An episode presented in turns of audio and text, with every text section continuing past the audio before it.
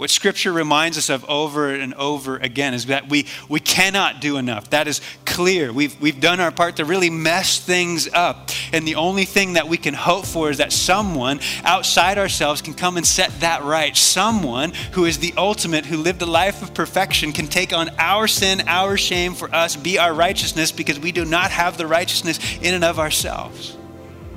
That's the kindness of God moving towards us in Jesus. I am reading this morning from Acts chapter twenty-eight, verses one through sixteen. After we were brought safely through, we then learned that the island was called Malta. The native people showed us unusual kindness, for they kindled a fire and welcomed us all, because it had begun to rain and was cold. When Paul had gathered a bundle of sticks and put them on the fire, a viper came out because of the heat and fastened on his hand. When the native people saw the creature hanging from his hand, they said to one another, "No doubt this man is a murderer. Though he has escaped from the sea, justice has not allowed him to live." He, however, shook off the creature into the fire and suffered no harm. They were waiting for him to swell up or suddenly fall down dead.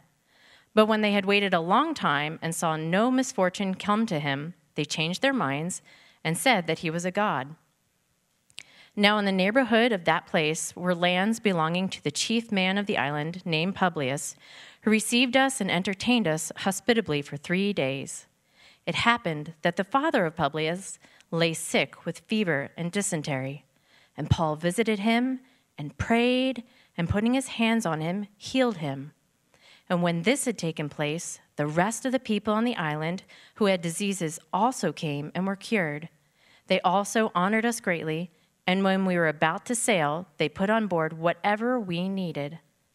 After three months, we set sail in a ship that had wintered in the island, a ship of Alexandria with the twin gods as a figurehead.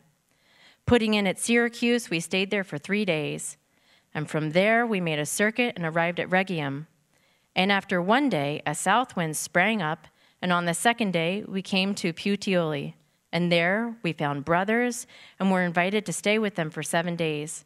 And so we came to Rome. And the brothers there, when they heard about us, came as far as the Forum of Appius and three taverns to meet us. On seeing them, Paul thanked God and took courage. And when we came into Rome, Paul was allowed to stay by himself with the soldier who guarded him. You may be seated. Good morning.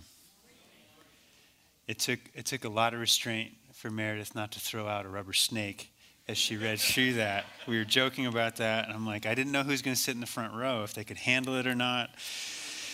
Man, I've I've uh, I've dreamt about snakes this week. I have all sorts of stuff, so we're we're going to have some fun this morning. Um, but as we jump into this passage, one of the themes that we're going to see kind of unfold is is this unusual kindness. And as I was thinking through this and the unusual kindness of our Creator towards us, I started to feel a little bit uh, like it was cliche in the midst of everything we see around us. I mean, we look outside and we have this reminder of the smoke that just continues to linger in our community. We don't have to look much further in our world to see the smoke that seems to be lingering all around as we're praying for our brothers and sisters in Afghanistan, as we see the devastation within Haiti. There's, there's so many things unfolding, the divisiveness that we see within our, our own state, our own country. There's, there's so much happening, and so to speak of kindness feels almost passive, except when we see how God moves towards us in his strength. And so I want us to pay attention to this unusual kindness, because when we're met by it, it really does exceed our expectations, and it changes us. My, my family and I, this summer, we had the opportunity to, to get away for a little bit, uh, and we, we were in Hawaii, and it was just a great time uh, as a family. And, and while we were there, we went to this Hawaiian barbecue uh, spot. It was kind of a, a locals-only spot that Rachel had discovered, and so while we were having a meal and eating, she noticed somebody wearing a, a Buffalo Bills hat. Now, she's she's a Buffalo Bills fan, and so she can't restrain herself in those moments, and she just yelled out, "Go Bills!" Well, that one statement led to a conversation with this family that spanned probably ten minutes. Uh, they they were locals from, from the island. They had lived there a long time. They had kind of chosen, well, he had chosen the Bills because he said in the eighties, I was looking for a team. I didn't want to pick the front runners. I wanted to pick a really bad team, which made me laugh because Rachel was like, oh, they were. They were terrible in the eighties. He said, I wanted to pick a bad team that I could grow with. And so we, we had this conversation, and they're telling us all the things that we need to see, the places we need to go, the things we need to check out. And it was incredible. And there's this place just down the road called Leonard's that makes these malasadas, these homemade donuts, kind of dumpling things that are unbelievable, powdered sugar all over top of them. And they're like, you have to go down there and you have to try these. But it was it was closing at eight, and you have to make it there just in time. And so we're like, okay, we're we're we're heading down. And so we go, we get in line. The owner of the store comes out, and he has this laminated picture, and he, he gives it to the person like two people behind us, and he says, "You're the last person in the line. Maybe we'll see if we get to you." Right? Anyone who was after them, they they were like, "What?" They're like, he's like, "Sorry, we're not going to get to you." And they just left. They had to leave the line. So we're like, oh, we just made it. We're like, we're in line. This is a good sign. And so we're going through, and we get there, and we get the malasadas. But but what blew me away is as we're getting these, we, we walk outside, and, and my kids, they were waiting outside while I was inside, and they said, he said, Dad, that family's back. They, they wanted to talk to us. And I, and I said, oh, okay. So I, I go out and I see this family there again, and, and I'm talking to them, and I could tell they really didn't want to talk to me. They wanted to talk to Rachel because she was the Bills fan. Uh, and so she comes out, and they said, hey, we just, we didn't know. We didn't know if you were going to make it on time to get these. We're so glad you did. But actually, we went to another place that we knew of just to ensure you got to taste these. And so we brought them for you. Right? Right? And we're like standing in the middle of, of Leonard's and people all around, and we're like, you know, because this kindness so far exceeded our expectation. I mean, it would be one thing for someone to say, hey, you should really go and try that. Or maybe we'll walk down with you. But to be like, I don't know if they're going to make it. And we just want to make sure that their experience is so good. We're going to go out of our way. And so they're like, well, now we figured if you did make it, that would be great. But now you can compare and contrast. And so they just like left us with this abundance of malasadas, which was wonderful. And then they just walked away. That was it. And we were met by this just unusual kindness that just stuck with us. I mean, as a family, we were just soaking this in of that, Lord, you just blessed us in this totally unexpected way. Because that's what can happen with an active kindness that moves towards you. It can catch you off guard. It can disarm you. It can overwhelm you. And again, in our passage today, we see the breeze blowing throughout that brings the unusual kindness of God, a kindness that meets us in all of life and a kindness that is to flow from us. So let's jump into to verse one of chapter twenty-eight. And it says this, after we were safely brought through, we learned that the island was called Malta. And so we find ourselves now on the island of Malta. It was a, it's a beautiful island that you can go and visit today. I was actually talking with someone this week who was sharing with me their adventures in Malta and just the beauty of it and, and their, their visit there. But you can see where Malta is on this map, just to, to give you some location as to where it is. They had started in Crete. They they. got blown out of the harbor there. They're blown about four hundred fifty miles off course, but amazingly still on course. They hit to Malta, uh, and as they land in Malta, they, they're not realizing where they are. See, the sailors would have recognized the port of Malta, but they're on the backside of the island, so they're still trying to get their bearings. So when it says we learned that the island was called Malta, they, they didn't realize it right off the bat. Now, if you were not with us last week or you haven't been following along, uh, there was a massive storm that Paul and the, the rest of the, the ship, the two hundred seventy-six aboard that ship, experienced. All hope seemed lost throughout this whole journey. And yet God, in his kindness, he rescued not only Paul, but the entirety of the two hundred seventy-six people on board that boat. But where we come now is that this boat that had been blown apart off the shores of Malta, everyone was told to swim for it or grab hold of a plank and make their way over there. They're now starting to stream up on the shore, which would be a pretty uh, crazy sight if you were just walking along the, the shoreline. And in verse two, we read that the native people showed us an unusual kindness, for they kindled a fire and welcomed us all because it had begun to rain and it was cold. So again, just take this scene in your mind. Don't just blow past this. You're walking along the beach, or you're, you're working on the shores of where your home is, and suddenly you see people starting to come out of the sea. That would be a little bit unnerving.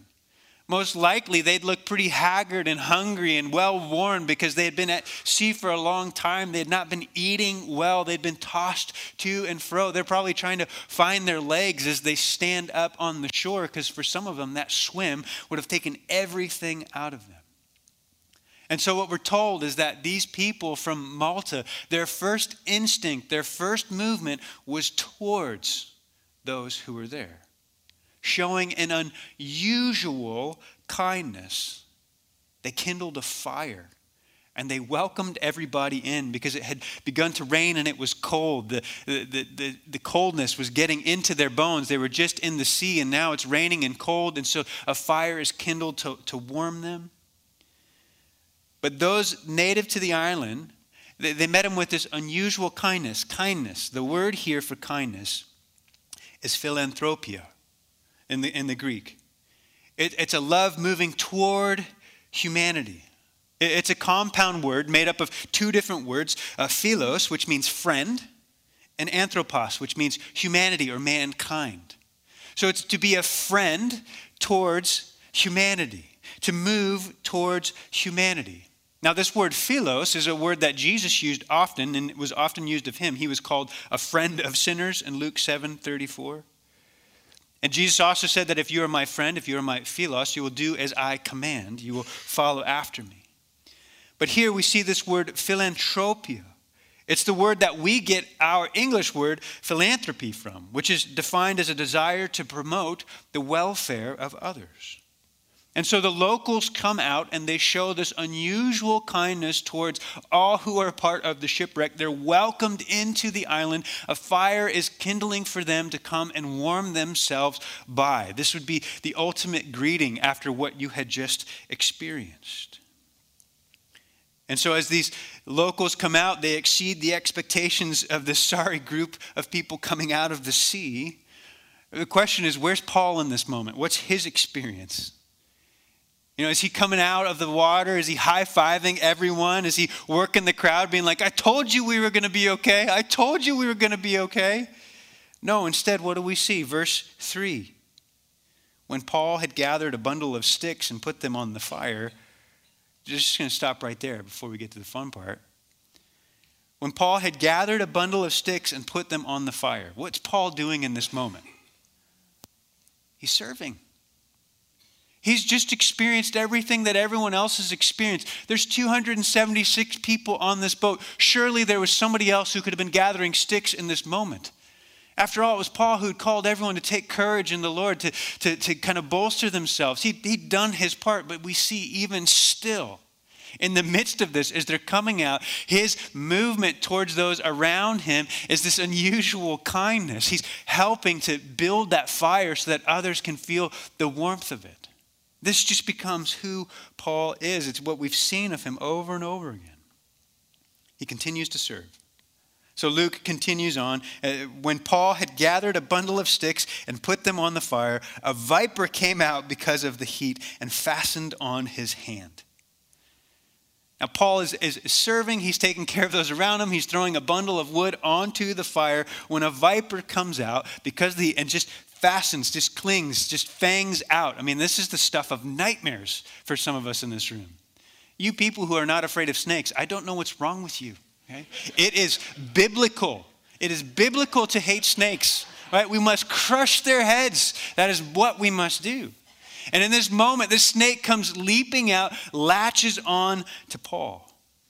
And the word that's used to describe the snake, it, it denotes that it was a, a venomous snake. But there's a problem here. Well, for some historians, there's a, a problem when we look at the island of Malta. If you were to go there today, you actually won't discover any poisonous snakes.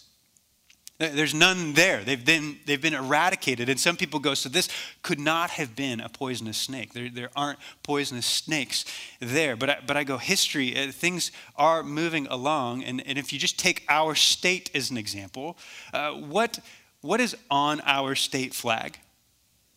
A bear. What kind of a bear? Grizzly bear. How many grizzly bears do we have in California? Zero, unless you go to the zoo, right?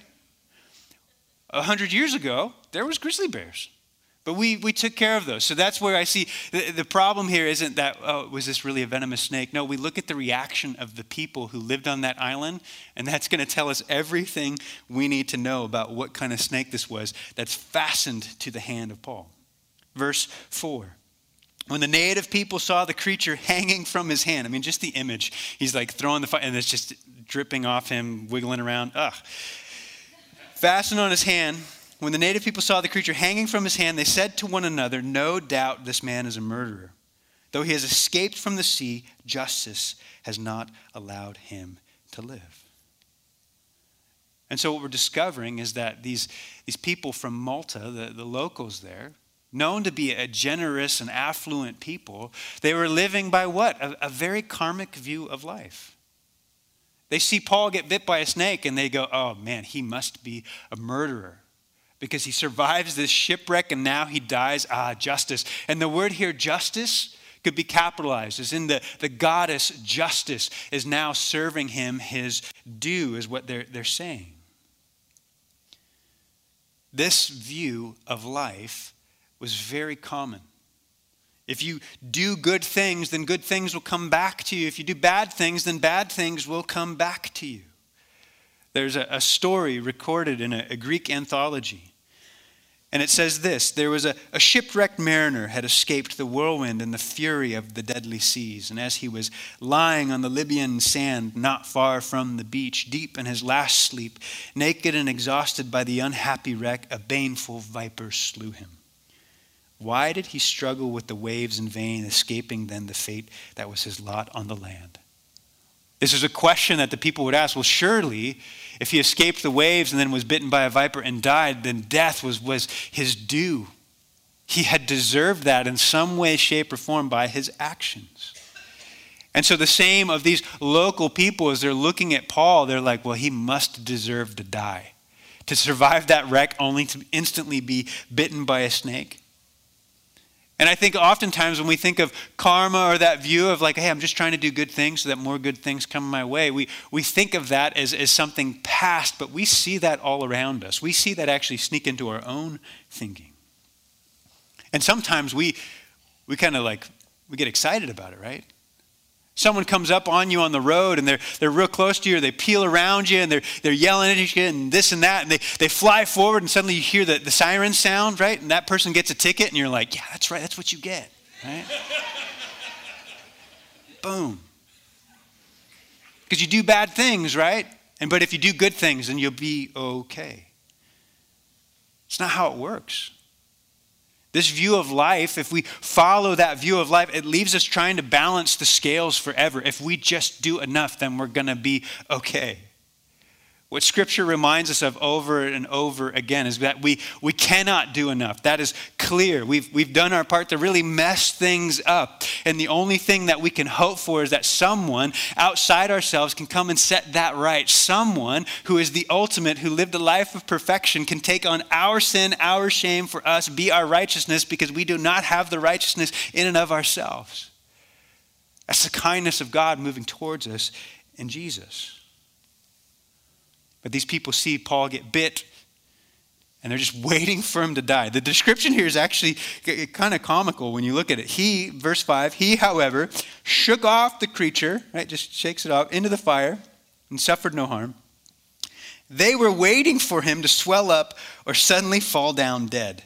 But when they had waited a long time and saw no misfortune come to him, they changed their minds and said that he was a god. I mean, things kind of flip-flop pretty quickly here.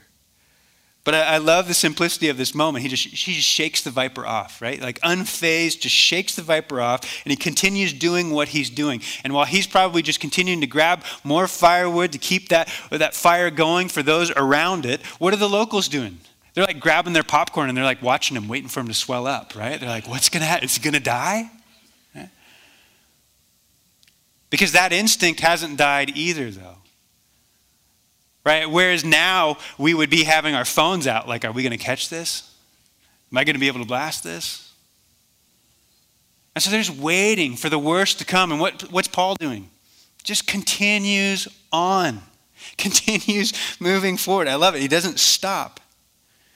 But after waiting and recognizing, okay, this guy isn't dying, he's not swelling up, nothing seems to be happening, it says that they, they changed their mind.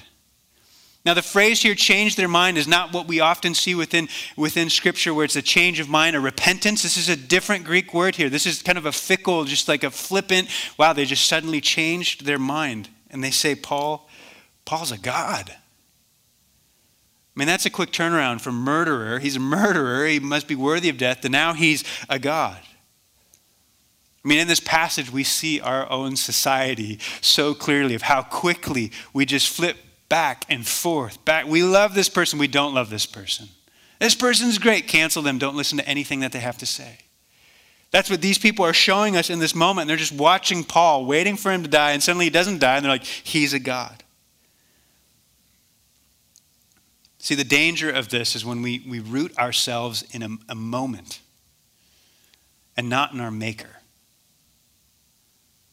See, Paul, throughout all of this, what do we see? He is rooted in his maker. So the storm comes, the enemy comes, opposition comes, a viper comes. He doesn't panic in that moment. He roots himself still in his maker and continues forward. But we watch this group of people from Malta as they're just flip-flopping back and forth. Because if, if what we're saying is we're going to align with the people from Malta that if you do good things, then more good things are coming your way. And that's the goal of life. Then what do we do with people that we know who, who love the Lord that have experienced deep tragedy? I have walked alongside. Many of you in this room have experienced deep loss and hardship just this year. But what I've seen in that is not a, a disobedience to God. What I've seen is you grow in your obedience towards him, that you've held on to your maker, that you've allowed him to speak in and through you in those moments. Now, we don't ascribe to a karmic view of life. We ascribe to the cosmic maker, the one who holds all things together, who's come for us in his unusual kindness. And so Paul, bit by a viper, just shakes it off and continues on. Now, there's some symbolism we see in this. Of a viper, a serpent, having no power over Paul. Jesus said in Luke ten nineteen, he said, behold, I've given you authority to tread on serpents and scorpions and over all the power of the enemy, and nothing shall hurt you.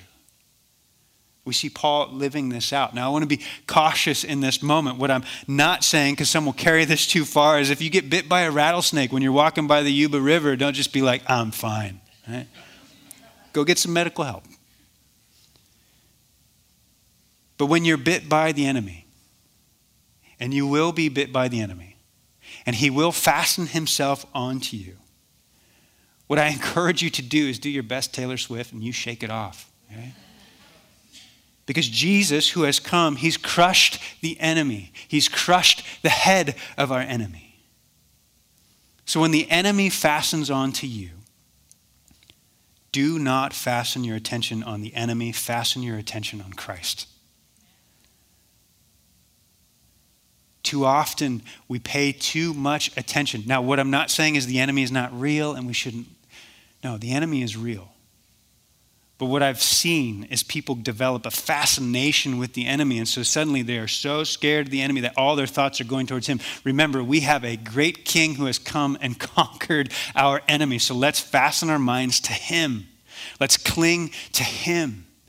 Let's pay attention to his goodness, his kindness towards us, his change within us.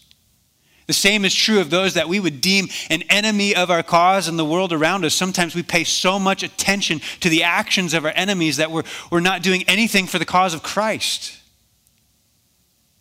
Let us continue to keep our minds fastened on Christ.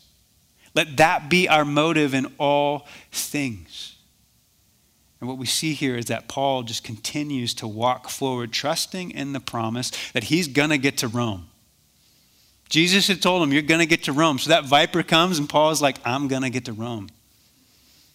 Because Jesus told me I was going to get to Rome. So do not fasten your attention on the enemy. Fasten your attention on Christ. Verse seven, picking back up. Now, in the neighborhood of that place were lands belonging to the chief man of the island, named Publius, who received us and entertained us hospitably for three days. And so again, we're, we're unsure in the language here. Uh, most likely this was Paul and a few of his companions, not all two hundred seventy-six people coming and receiving the kindness of this Publius, but he was uh, a man of importance on the island.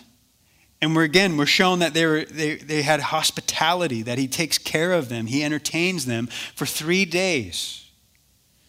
I mean, just imagine you've, you've experienced the shipwreck that you have, and now you come on some strange island. You have no idea what you're going to experience, and the first welcome you get is a fire waiting for you. And now someone on the island takes you into their home, and they just begin to care for you over three days' time. We see this kindness towards all those involved. Verse eight, it happened that the father of Publius lay sick with fever and dysentery. And Paul visited him and prayed, and putting his hands on him, he healed him. Now, Publius' father was ill with a, a fever, with, with dysentery. There's what's known in Malta as Malta fever, a fever that could last up to four months, could have effects on your body for over two years. And what they discovered was that this came through some microbe in goat milk uh, that had gone awry and, and, and it affected many people. Now, we don't know if this is for sure what it is, but the description kind of leads us to think that that is what was happening here. But regardless of the cause, this man's father lay ill. And what do we see Paul do? He prays, and he lays hands on him, and the man is healed. What we continue to see throughout uh, the book of Acts, but throughout the life of Paul, is that at each detour of his promised arrival in Rome, Paul is being used by God. He, he continues to be present, even in the midst of all the, the chaotic movements here and there. He begins, he's, he stays present to the people around. He meets the needs of those around him. He allows God to just use him as a conduit for his goodness. But what does this story remind us of? Where, where do we, where do we feel some echoes of? Well, for me, it's, it's when Jesus came to the house of Peter in Luke four thirty-eight. We read this, and, and he arose and left the synagogue, and he entered Simon's house. Now Simon's mother-in-law was ill with a high fever, and they appealed to him on her behalf, and he stood over her and rebuked the fever, and it left her, and immediately she rose and began to serve them. What does Jesus do? He rebukes the fever, she's healed, she gets up, and what does she do? She now reciprocates, and the kindness she has received, she just begins to live out. But notice the difference in what Paul does. Paul doesn't just rebuke the fever. No, he, he goes to the Lord. He prays to the Lord, and it's the Lord's power in and through him that heals the man. I think this is a subtle reminder here. Just, just a few verses before, what were the people of Malta saying about Paul? He's a god.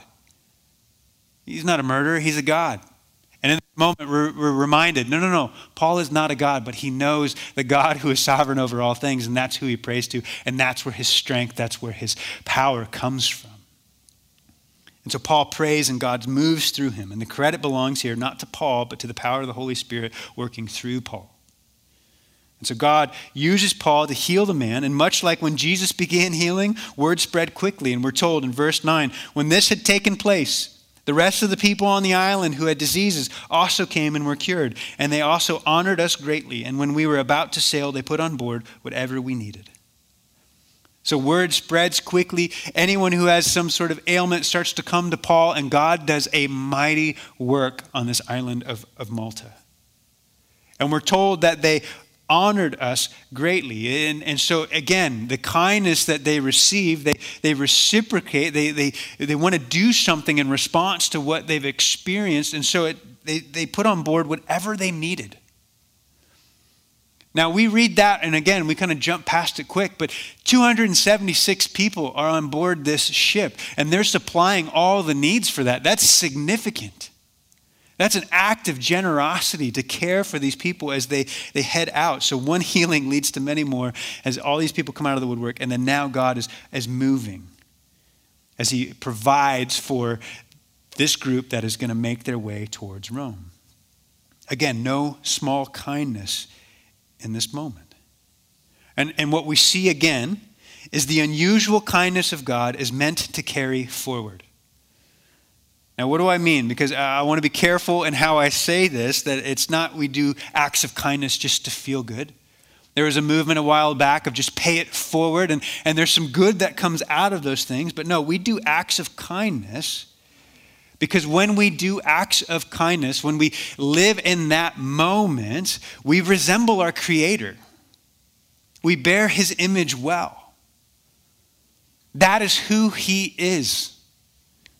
And His kindness and His goodness and His movement towards humanity. And so when we enact that same thing, we, we look like our Father who is in heaven.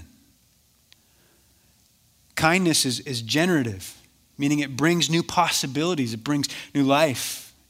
And we participate in the generative, life-giving work of Christ when we resemble Him, when we act as, as He lived on this earth. And again, I, I just want to make sure this isn't a tipping of the scales. This isn't like, well, I received this. So I, no, this isn't kindness for kindness' sake. This is kindness for Christ's sake. That what we have received from Him, we cannot keep to ourselves. It needs to spill out of us. And the kindness that He met us, even as we were enemies of Him, we need to meet others in this world. And we cannot do that in our own strength. But we can do that in His. And we resemble Him when we allow that unusual kindness of God to carry forward within us. And so now we see Paul's moving ever closer to Rome. I mean, the beginning of Acts, we, we read they were to go from Jerusalem to Judea to Samaria and soon to the end of the earth. And we're, we're getting there. Verse eleven. After three months, we set sail in a ship that had wintered in the island, a ship of Alexandria, with the twin gods as a figurehead. And so after wintering in Malta, waiting for the seas to calm so they could make their way on the journey, they board a ship from, from Egypt, and on it is the twin gods, the Gemini, Castor and Pollux, uh, these gods that were considered to be the, the protectors of the travelers of the seas.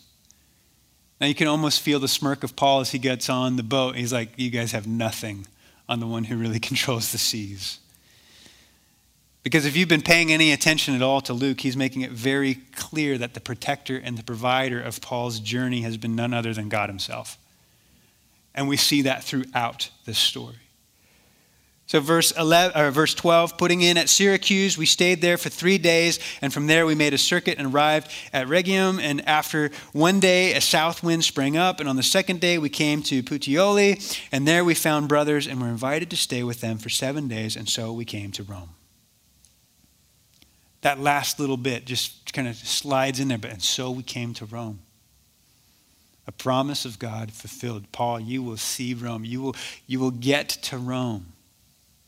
And we watch this journey unfold. From this map, we can see the final leg of Paul's journey as he bounces around all over until they finally make their way into Rome. And as he's making his way into Rome, news of his coming, news of Paul's getting to Rome is starting to spread. And we're told in verse fourteen that there were found brothers and were invited to stay with them for seven days. For seven days. Now, again, we don't have clear enough language to know if is this everybody? All who are making their way to Rome, all who had been on that ship? Is this just Paul and a few others? I think there's, there's some indications that it's everybody. By Roman law, Julius, who was in charge of all this command, could, could ask of anybody, could impose himself on anybody that you need to take care of my people, you need to give us rations. And for the journey that they were about to take, they needed those seven days to really gear up because it was a steep climb to get to Rome. But again, we see something within this. Who was it that's caring for this group? It's It's the brothers and sisters in Christ. It's followers of Jesus who step in and they take them in and they care for them for seven days, an entire week. And as I was imagining this, all I could think of was the words of Jesus in Matthew five forty-one when he says, if anyone forces you to go one mile, go with him two. This, this phrase was spoken to those who followed Jesus. And it was a call to literally go the extra mile. See, in that day, if a Roman soldier said, I need you to carry my pack for a mile, you were required to do so. What Jesus was saying was something un- radical. They ask you to do it one mile, you take it two. You show that person an unusual kindness, and you go even further. Now there's some subversiveness in there in Jesus because Jesus is always really good in that, and that that, that was actually illegal in some ways to go the extra mile. And so he's kind of messing with everybody, which I love that about Jesus. He just messes with all of us. But what do we see is the people of God are following in the way of Jesus. And when they are imposed upon, they respond with a, a kindness and a provision. A full week. And then they come to Rome. Verse fifteen, and the brothers there, when they heard about this, came as far as the Forum of Appius and the three taverns to meet us. On seeing them, Paul thanked God and took courage. Paul, again, on this journey, is assured by the brothers and sisters he meets along the way that he is not alone. I think this is one of the greatest gifts that Paul receives in these moments. That there's a community of believers following in the way of Jesus, and this gave Paul great courage. And what do we see? That the Lord comes alongside Paul in all of his different trials. And at one point, Jesus speaks to Paul. At another point, an angel speaks to Paul. And now, God is using his people to speak to Paul. And so Paul and his companions are making their way up the Via Appia, the road that would lead them to Rome. And from the Forum of Appius, it was about forty-three miles. And from the three taverns, it was thirty-three miles to Rome. But it's easy for us in the midst of this to, to miss what one author calls the vindication of Paul here. See, it was quite common in Roman culture that when a, a returning general was coming back home victorious, that people wouldn't wait in Rome for him to get there, that they would begin to come out and meet him along the way. And what we see, even in the language that is used, is that Luke is describing this very process. That is, Paul is going in, a captive for Christ, into Rome. He's returning and going victorious in Christ. As the brothers and sisters come out to greet him, to pray for him, to come alongside him, to speak hope and encouragement to him. So that by the time Paul gets to Rome, he is filled with courage. What I, I love about this is it's the reminder that we're not meant to travel alone. That we need each other's voices in one another's lives. So often when people tell me, oh, I was so bummed to miss church. Oh, I didn't make it this week. My, my response has become more and more, and we missed you. Because, because you bring something different when you come here, and you don't know the blessing that you are to others in the same way that often when you come to church, you don't know the blessing that you're going to receive on the other end from somebody else. That's the beauty of following in the way of Jesus together, that we can encourage one another as we face the various things in life that we walk through. But there's something else that I notice in this passage, or something maybe uh, that's, that's not there that stands out to me. Luke, who can be so descriptive at times, can give us so many details. As we're getting closer and closer to Rome, what we are not hearing about is the massive structures and the archways that they're walking under. He's not speaking to the grandeur of this place that he is coming into. There is no shine given to the Roman culture. There's no declaration of its grandeur. Rather, the, the narrative stays focused on the grandeur and the provision of God's providence and God's promise. Paul was told that he would get to Rome, and picking up in verse sixteen, that promise is fulfilled. The story that is being told is to God's glory and God's glory alone. And so in verse sixteen, we read, "And when we came in to Rome, Paul was allowed to stay by himself with the soldier that guarded him." For the greetings and the encouragement that Paul received, and all the, the kindness we see of the Lord in the midst of this passage, it's here that we're again reminded that Paul is still a prisoner. He's been allowed some freedom throughout this journey. Yes, he's being treated with kindness and respect as a Roman citizen, but he still is under the, the, the protection and under the imprisonment of Rome.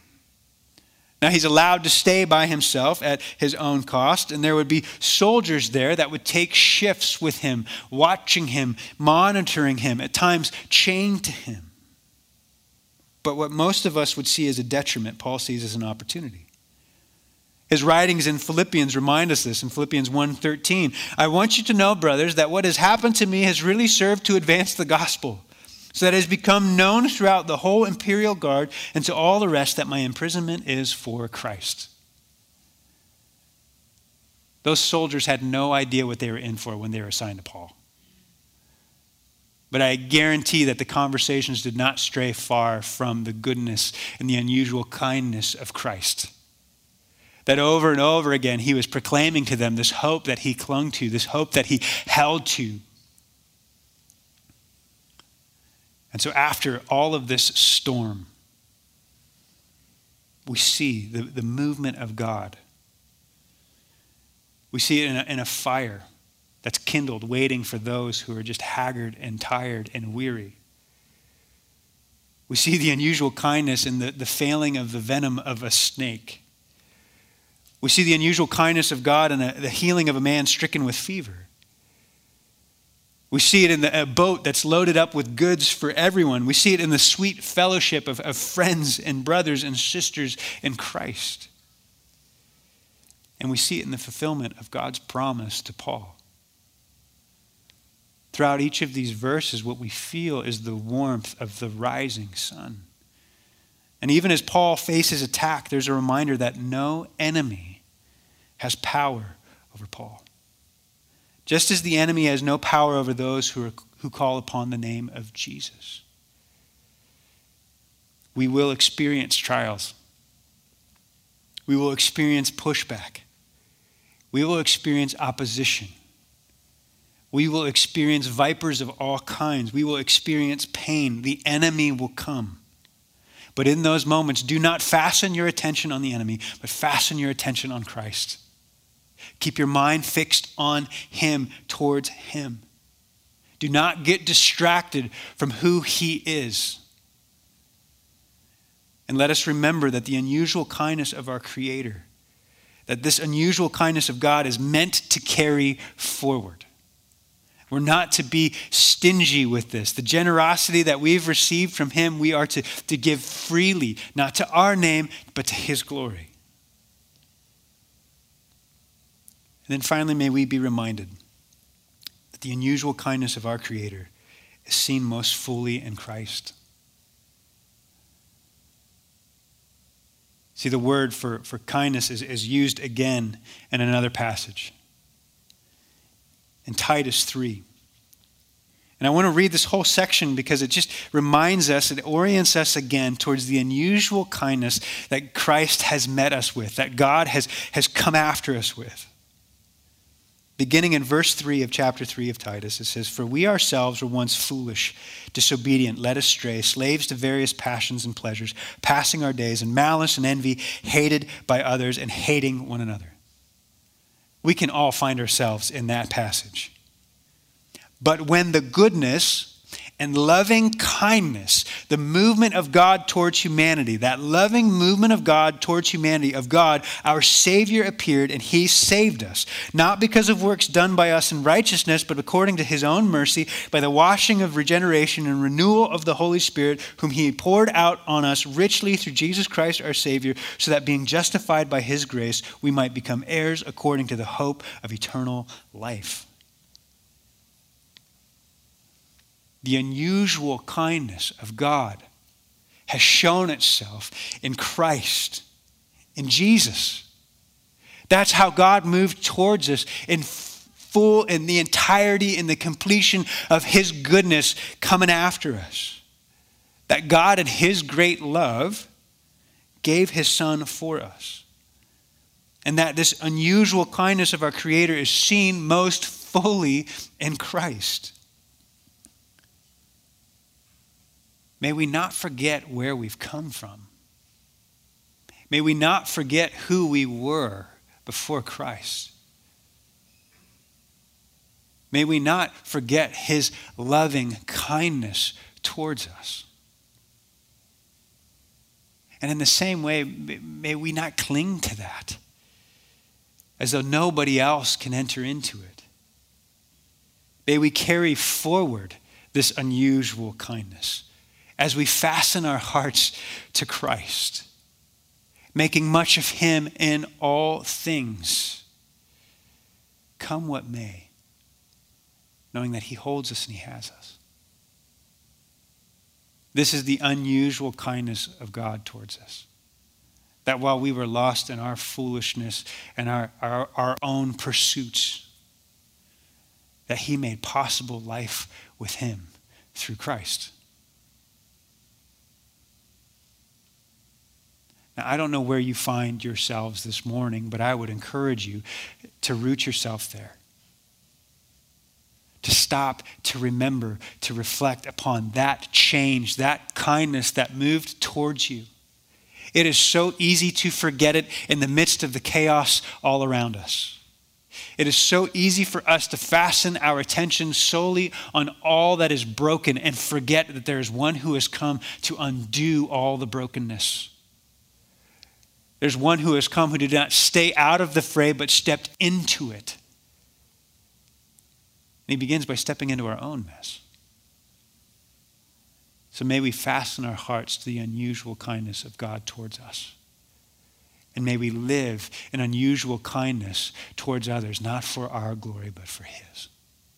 You pray with me.